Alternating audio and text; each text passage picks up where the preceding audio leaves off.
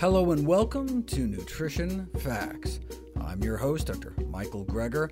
Uh, today we're going to explore smart nutrition choices based, naturally, on facts. Have a history of high blood pressure in your family? How about heart disease, diabetes? Uh, there are foods we can eat that may not only help prevent many of these chronic diseases, but even stop them in their tracks. Smoothies are one of the most requested topics, but for years there seemed to be little pertinent research, uh, so I was surprised when I checked back to find hundreds of studies. Uh, so should we drink them or not? Uh, I don't want you to ever do anything just because I or anyone else told you so. Uh, that's the problem with the field of nutrition. Uh, everyone seems to listen to their respective gurus, who can sometimes just make pronouncements from on high without explaining their reasoning. Uh, can you imagine that flying in any other field of science? Uh, it's not what he said or she said, it's what the best available balance of evidence bears out. Uh, 2 plus 2 equals 4, no matter what your favorite mathematician says. So about smoothies. Do they make us healthier? Do they cause weight gain? Here's the story famous study in 2000 compared the impact of soda versus jelly beans. They had people add 28 extra spoonfuls of sugar to their daily diet in the form of jelly beans or soda pop. Then they measured how many calories they ate over the rest of the day to see if their bodies would compensate for all that extra sugar. So even adding the jelly bean calories, they were eating pretty much the same number of calories before and after adding jelly beans to their diet. But in the soda group, and despite all the added calories from the cans of soda they were drinking every day, they kept eating about the same amount.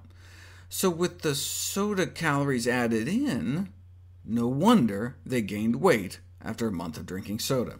Their bodies didn't seem to recognize the extra calories when they were in liquid form, so didn't compensate for them by reducing their appetite so they'd eat less the rest of the day. This lack of regulation may be used to advantage, the researcher suggests, if you want to get fat. But what if you don't? If we drink a smoothie for breakfast instead of a solid meal, will our body think we skipped breakfast and make us so ravenous at lunch we eat more than we normally would and end up gaining weight? Uh, OK, well, first, is this solid versus liquid calorie effect real? Uh, soda and jelly beans don't just differ by physical form, they have different ingredients. Um, that's a problem with a lot of these kinds of studies. They use dissimilar foods. Soup, pureed blended soup, essentially a hot green smoothie of blended vegetables, is more satiating than the same veggies in solid form. The same meal in liquid form was more filling than in solid form. So it can't be the chewing. In fact, there doesn't appear to be a solid versus liquid effect at all, since cold smoothies appear to be less filling, but hot smoothies appear to be more filling. So filling that when people have soup as a first course, they eat so much less of the main course that even when you add in the calories of the soup, they eat fewer calories overall. So how can we explain this paradox? Uh, maybe pureed fruit is less filling than solid, but pureed vegetables are more filling? I guess you could try making apple soup or something, but who's going to do that? Purdue University. To prepare apple soup, they mixed about a cup of apple juice with two cups of apple sauce, liquefied in a blender, and heated it up. If you have people eat three actual apples instead, uh, they start out pretty hungry, but within 15 minutes of apple eating, they were hardly hungry at all. Drinking three cups of apple juice didn't cut hunger much at all, but what about the soup, which was pretty much just hot apple juice with applesauce mixed in? It cut hunger almost as much as the whole apples, even more than an hour later, and even beat out whole apples for decreasing overall calorie intake for the day. What's so special about soup? What does eating soup have in common with prolonged chewing that differentiates them from smoothie drinking? Time. It took about twice as long to chew that many times, and think how long it takes to eat a bowl of soup compared to drinking a smoothie. eating slower reduces calorie intake. Or maybe we just imagine the soup to be filling, and it's like a placebo effect. Feelings like hunger and fullness are subjective. People tend to report hunger more in accordance with how many calories they think something has, rather than the actual caloric content. If you study people with no short-term memory, uh, you know, like in that movie Memento, where they don't remember what happened more than a minute ago, they can overdose on food because they forgot they just ate, which shows what poor judges we are of our own hunger. And it's not just subjective effects. In this famous study, Mind Over Milkshakes, if you offer people two milkshakes, one described as indulgent, decadence you deserve, the other sensible, guilt-free satisfaction, people have different hormonal responses to them, even though they were being fooled and given the exact same milkshake. And finally, maybe it was just that the soup was hot, and warmer foods may be more satiating. So how do we figure out if the solution to the soup mystery was time, thought, or temperature? If only this study had a third group. They had a solid eating group and a liquid drinking group. If only they had a liquid eating group too. And they did. They also offered the fruit smoothie in a bowl cold to be eaten with a spoon, very unsoup-like, so if it was thought or temperature, the fullness rating would be down by the liquid drinking, the smoothie. But if it was just the slowed eating rate that made soup as filling as solid food, then the number would be up closer to the solid eating group, and it was exactly as high. Meaning the only real reason smoothies aren't as filling is because we gulp them down. But if we sip them slowly over time, they can be just as filling as if we ate the fruits and veggies solid. Wow, this, this study thought of everything. You don't know the half of it. They also wanted to see if uh, it would work with high-fat smoothies, so uh, what, almond butter or walnuts? No, the LF drink was a liquefied fat smoothie of steamed pork belly. I guess sometimes smoothies can suppress your appetite.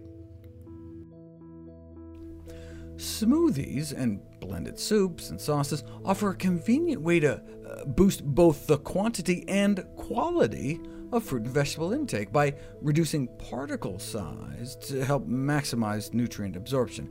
Here's more.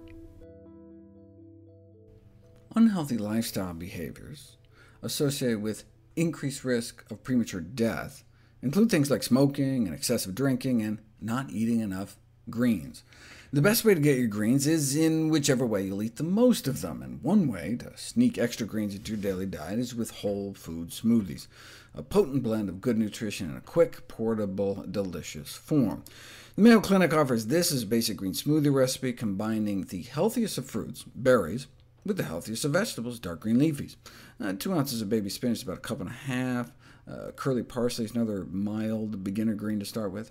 Surprisingly, the sweetness of the fruit masks the bitterness of the greens, such that the pickiest of children love them, along with any adults who would otherwise not be consuming dark green leafy vegetables for breakfast. Or even fruit, for that matter. The average teen may only be getting about 1 20th of a serving of fruit otherwise, and loops don't count. But offering smoothies can have a dramatic effect on fruit consumption for students who do not want to take time peeling or chewing fruits. Who doesn't have time to chew a fruit? But the milkshakey texture of smoothies may not just boost the quantity of fruit and vegetable consumption, but also the quality. Carotenoid phytonutrients, like beta-carotene and lycopene, can exist as microscopic crystals trapped within the cell walls of fruits and vegetables, and they're only released when the cells are disrupted. That's why we need to chew really well. Mastication is doctor speak for chewing.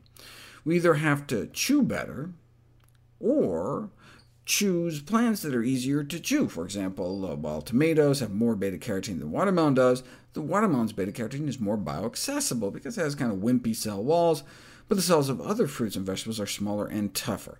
To maximize nutrient release, food particle size would ideally be reduced down to smaller than the width of the individual plant cells, but you can't do that with chewing. Most vegetable particles end up greater than 2 millimeters when you chew them, whereas if we broke open all the cells, we could release much more nutrition. We can never chew as well as a blender.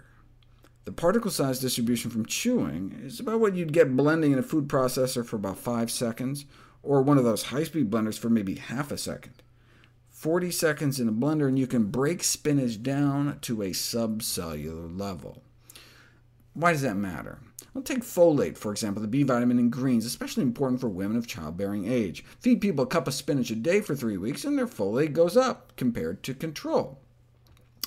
But even just chop it up finely with a knife first before chewing it, and you end up with more than twice as much ending up in your bloodstream. And the same absorption-boosting effect with lutein, the greens nutrient so important for our eyesight. It's not what you eat, it's what you absorb. But for lutein, the boost was only 14%, uh, so a few extra bites of the whole leaf greens would have gotten you just as much, and some other nutrients, such as vitamin C, aren't affected by pre-chopping at all. And uh, this is less of an issue with cooked vegetables. This is for raw carrots. Boil the carrots for 3 minutes first, and even just regular chewing can release like uh, 10 times more, but not as much as blended. Intense cooking, boiling for 25 minutes, so damages the cell walls that even gulping down large particles can result in significant absorption. But even then, blending may double carotenoid availability, explaining why we may be able to absorb three times the alpha and beta-carotene from pureed cooked carrots compared to mashed cooked carrots. So, blending vegetables, raw or cooked, into soup, sauces, and smoothies can maximize nutrient absorption. You went to the store and bought it, or toiled in your garden to grow it, you might as well take full advantage of it. Might there be a downside to enhanced absorption, though? We'll find out next. Eating intact grains, beans, and nuts, as opposed to bread, hummus, and nut butters, may have certain advantages for our gut flora and blood sugar control, raising questions about blending fruits and vegetables. Uh, here's the research. Fruits and vegetables are the most nutrient-dense foods on the planet, and dark green leafy vegetables lead the pack. Each of the top five so-called powerhouse fruits and vegetables were greens. And so if we blend them up in a smoothie, or soup, or sauce, we're taking the food with the most nutrition and breaking all those cell walls to dump that nutrition into our bloodstream. Chewing is good, but blending is better in terms of digestive efficiency and absorbing nutrients. But if we suck up all that nutrition such that none of it makes it down to our colon, might we be starving our microbial selves? The reason intact grains, beans, and nuts are better than bread, hummus, and nut butters is that no matter how well we chew, intact food particles make it down to your colon, where they can offer a smorgasbord for your good bacteria. But if your grains, beans, and nuts are finely ground up into flour or paste before you eat it, you may be leaving your gut flora high and dry. Would the same be true for fruits and vegetables? There are special classes of phytonutrients in fruits and vegetables that appear to protect against colon cancer. They can escape digestion and absorption in our stomach and small intestine and end up in our colon to act as prebiotics. Uh, no matter how much we chew, they stay attached to the fiber. But if we use a blender, might we prematurely detach these nutrients? No. Even if you blend in a high-speed blender for 5 minutes, they remain bound to the fiber for transport down to your colon bacteria. You can do smoothie experiments on people with ileostomy bags that drain the contents of the small intestine and show that most of the polyphenol phytonutrients make it out intact. So we don't have to worry we may be robbing Peter to pay Paul when we blend fruits and vegetables. Is there any downside to smoothies then? Well, just a smaller particle size may improve digestive efficiency and gastrointestinal absorption of nutrients from fruits and vegetables. The same may be true for grains, but the concern is that this could boost starch availability and cause a blood sugar spike. Even just chewing really well can boost the glycemic and insulin response. It's ironic that there were health crusaders pushing people to chew more to digest their food better, but if what you're chewing is a five cheese pizza, maybe it's better not to digest so well. To see any graphs, charts, graphics, images, or, studies mentioned here, uh, please go to the Nutrition Facts podcast landing page. Uh, there you'll find all the detailed information you need, plus links to all the sources we cite for each of these topics. NutritionFacts.org is a non-profit, science-based public service where you can sign up for free daily updates on the latest in nutrition research via bite-sized videos and articles. Everything on the website is free. Uh, there's no ads, no corporate sponsorship, strictly non-commercial. I'm not selling anything. I just put it up as a public service, as a labor of love, as a tribute to my grandmother, whose own life was saved with evidence-based nutrition. Thanks for listening to Nutrition Facts. I'm Dr. Michael Greger.